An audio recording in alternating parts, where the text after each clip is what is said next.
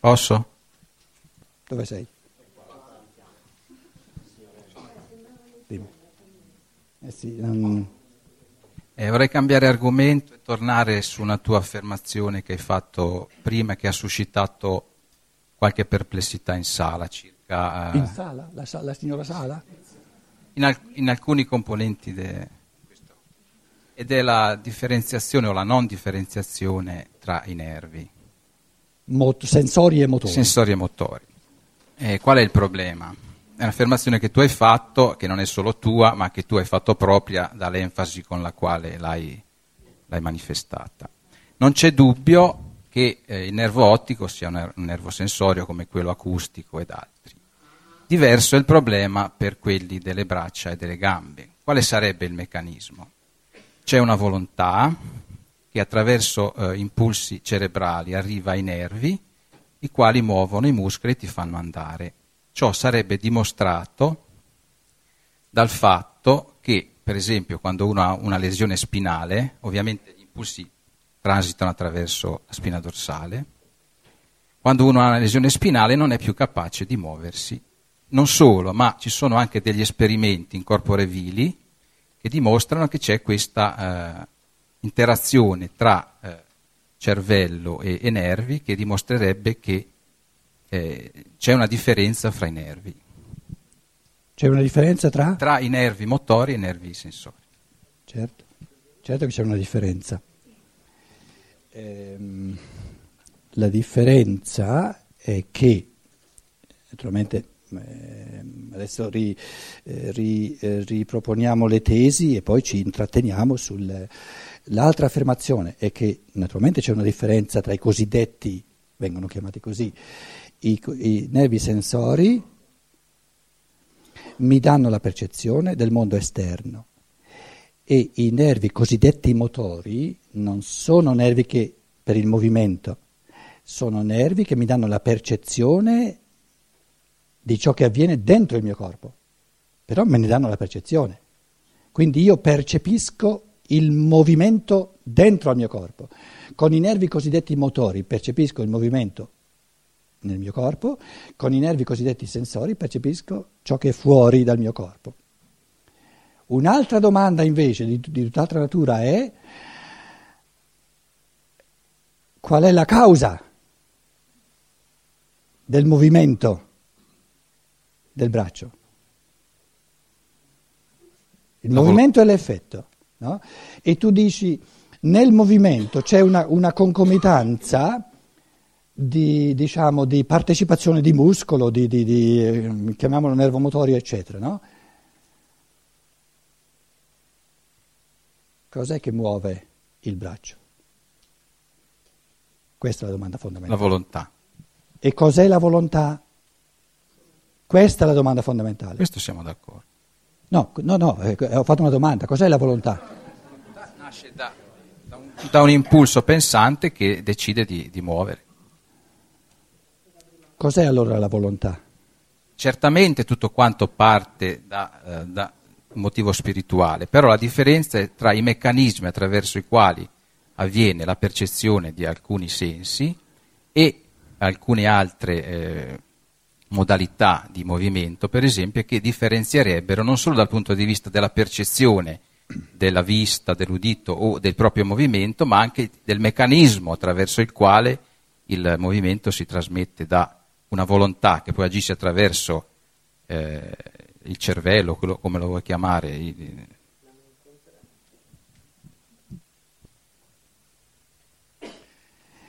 Praticamente la, la scelta fondamentale eh, sta nel fatto di dire, no? eh, conto se tu dici ciò che chiamiamo la volontà è una realtà immateriale, spirituale, che ha la capacità di eh, einschlagen, einschlagen, inserirsi dentro alla materia e di diventare operante nella materia. Oppure l'altra alternativa è di dire no, non esiste una realtà spirituale, causante, addirittura causante. Nulla di spirituale può causare qualcosa nella materia. Causante deve essere qualcosa di materiale, perché, perché ciò che tu chiami spirituale non è una realtà. Qui siamo proprio al punto fondamentale di discernimento degli spiriti. Un tipo di uomo oggi, e la maggior parte degli scienziati, eh, non voglio essere assoluto nel dire tutti, perché eh, poi lo, lo, stesso scienziato che come scienziato ti dice non esiste lo spirito come realtà che, che opera nella materia, è, è lo stesso scienziato che due ore alla settimana è un credente. Lì crede nella realtà dello spirito, quindi questo eh, complessifica le cose.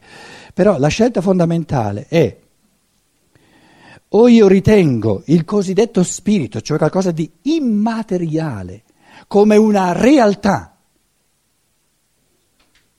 causante, oppure dico no, questo spirito di cui tu parli è una, fan, una fisima tua, una fantasia tua, ma non esiste. Causante, se è qualcosa di causante, deve essere qualcosa di materiale, di, perce- di, di sensibilmente percepibile, se no non è una realtà causante.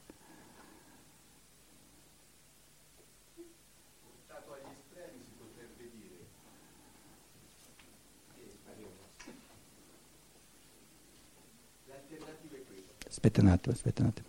Quindi dicevo, portato agli estremi, si potrebbe dire che l'alternativa è questa, schematizzata proprio estremizzata.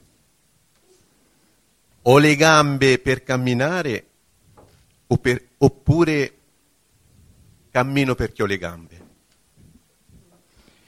Eh, Nel caso che ci fosse la priorità dello spirito che è causante sulla materia, e fosse assoluta, dovrei dire che io ho le gambe perché cammino. E questo è eh, dunque nella, nella, nella terminologia cristiana. Sì, esatto. no, nella terminologia cristiana è io sono uno spirito che porto questa croce. croce. Io porto questa esatto. croce. Viceversa, la croce porta a me. Porta a me. Quindi io cammino perché ho le gambe. Perché ho le gambe, quindi le gambe mi fanno camminare. Oppure sono io a far camminare le gambe? E invece ci sono degli studi moderni, io ho letto ultimamente, che addirittura, addirittura la scienza è, è propensa a ritenere, per esempio, che la formazione dell'occhio dipende dalla luce, cioè è indotta da, da ciò che, dalla sua attività. Quindi sì. anche una struttura corporea è realizzata in virtù grazie ad una intenzione, diciamo così. Sì. Per cui, come il latino, insomma, un vecchio adagio dice mens agitat molem. No? Sì, però sta attento, eh, se poi dici che questa intenzione non ci può essere senza un sostrato di materia, ricadi no, nel... Che preesiste alla materia. Sì. Allora, la domanda di prima, no? Eh, tutto quello che abbiamo detto può restare a livello un po' astratto, diciamo, no? La prova del tornasole è quando, quando in questo diciamo, dialogo sincero mm, tra uomini ci si chiede e quando l'uomo muore?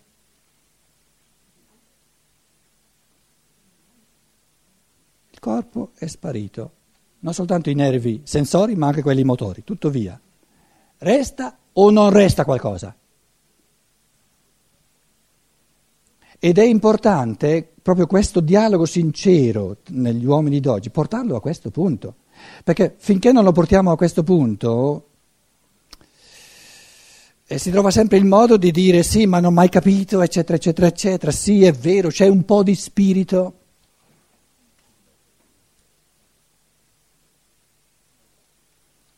Allora io adesso chiedo a te, quando il corpo sparisce, cosa resta dell'uomo?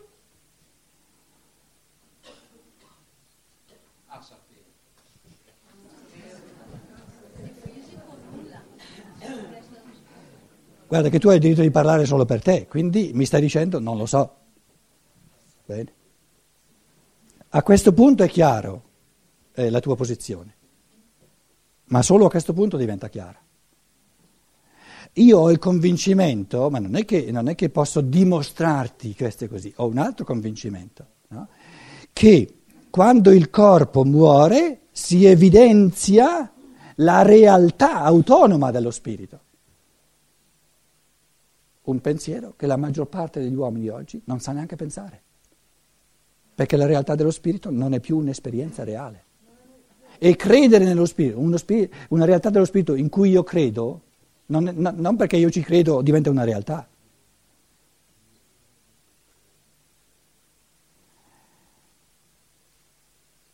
Quando è che una realtà diventa una realtà? Quando ho il lato di percezione e il concetto. Si può percepire lo spirito? Sì.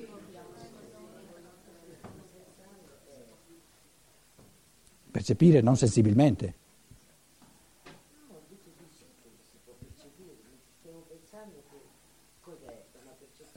No, avevo capito di no. Però per, eh, di dire si può percepire la realtà operante dello spirito non significa che ognuno lo fa, che ognuno lo percepisce.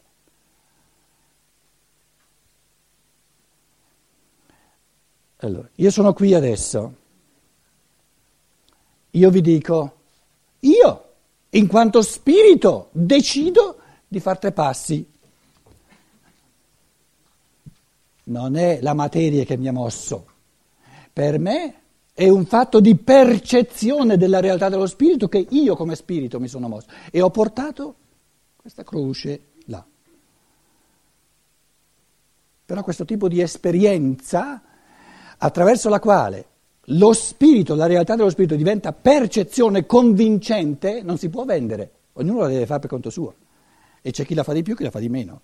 E il materialismo è proprio il, il, il non fare questa esperienza della realtà originaria, causante dello spirito. E allora uno si ritiene un pezzo di materia che viene spinto da tutte le parti, da, da, da tutto quello che c'è, fuorché dal suo spirito. Ma non basta che io creda che sono uno spirito, devo percepirlo.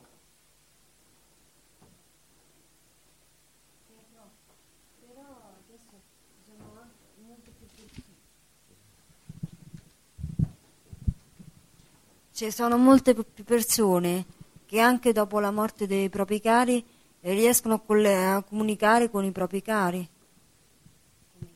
Cominciano. Eh, allora, supponi che sia stato uno scienziato, no? Che diceva, uno scienziato è convinto, quando eh, muore il corpo finisce tutto dell'essere umano. Adesso gli muore la moglie e tu dici, però eh, lui si mantiene in contatto con sua moglie. Ma come? Come scienziato è convinto che di sua moglie non c'è più nulla, però è in contatto con sua moglie? È in contatto con chi? Ma lui dice che non c'è lo spirito dico gli scienziati, dico le persone comuni. Le persone comuni? Eh. Le persone comuni credono che i morti vivono, sono vivi.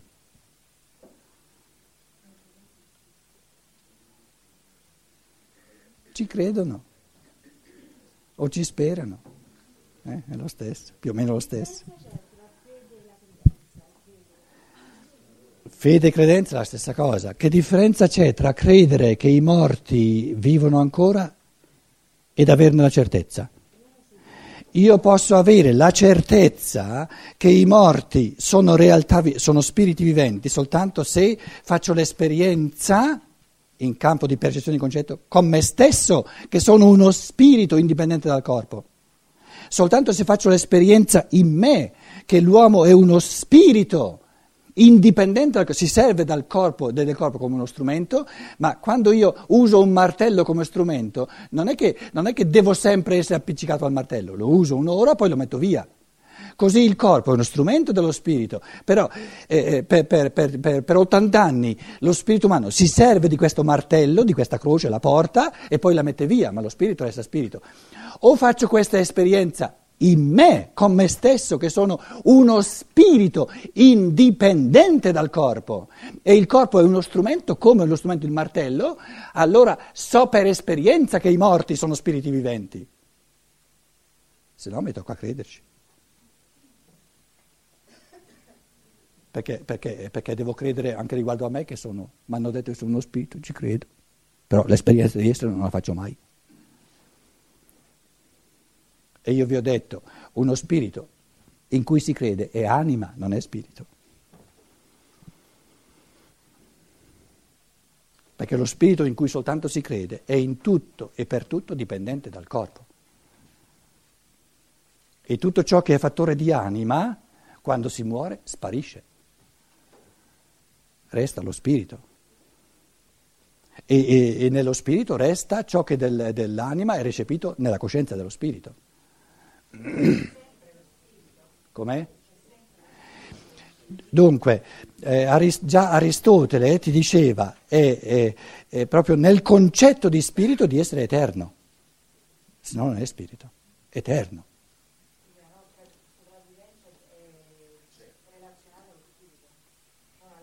Certo.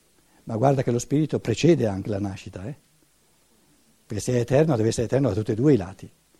Quindi dov'è che il cristianesimo tradizionale è, si è inabissato nel materialismo? Perdendo la, la preesistenza.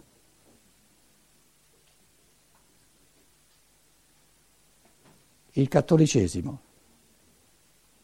ha messo nell'umanità questo abisso di materialismo che ha detto all'umanità, che poi questa, questa bella pensata si rifà ad Aristotele, non c'è nulla a che fare col cristianesimo, che l'essere umano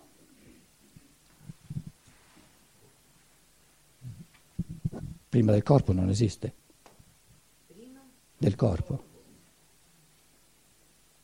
Prima di tutto non è fatto di, di spirito, ma è corpo e anima.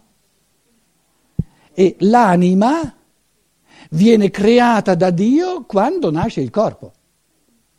Un'anima che può esistere soltanto quando comincia ad esistere il corpo, è in tutto e per tutto dipendente dal corpo e quindi sparisce quando sparisce il corpo, perché la Chiesa stessa ti dice non può esistere prima che nasca il corpo, quindi è, è in tutto e per tutto dipendente dal corpo. Più materialisti di così, più anticristiani di così, non si può essere. E queste assurdità ce le portiamo dietro come, come, come, come epitomi di, di civiltà, barbarie.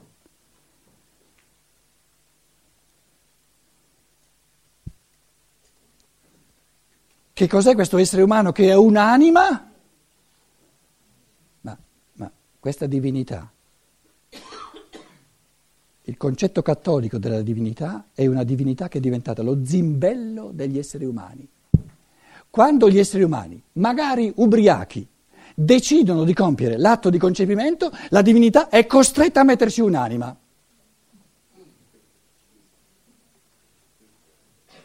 È una divinità tapina.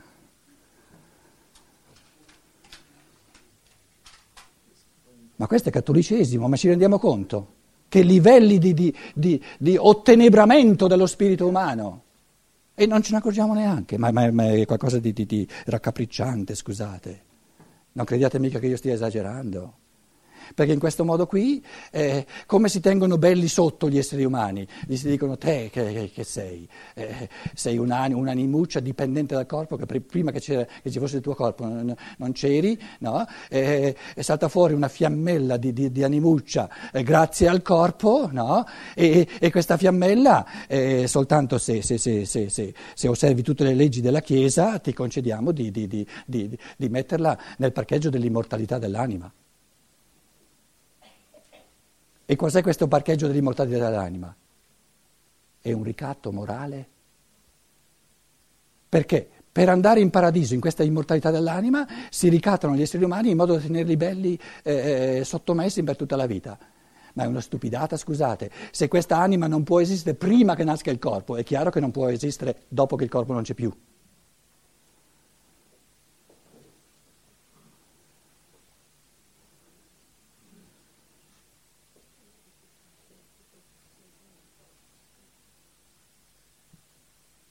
Quindi la cultura occidentale, in campo di tecnica e di scienza, è andata avanti, avanti, avanti, in campo di pensiero sull'umano è, è, è restata bambina, ma bambina.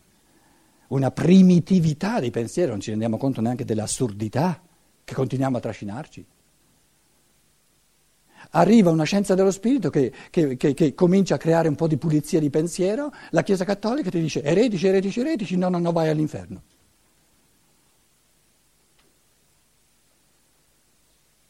Barbarie, barbarie.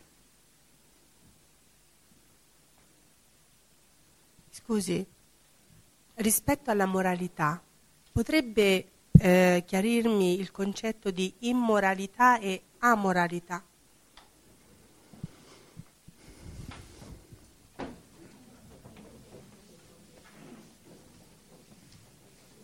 Ti, ti, ehm, ti do un, un, accenno di pensiero, eh? Eh, eh un, um, un avvio, un, ein Anregung, come si dice, uno spunto, uno spunto, perché la cosa si potrebbe presentare. Allora, eh, stando alle parole, amoralità è qualcosa che non c'è, immoralità è qualcosa di negativo.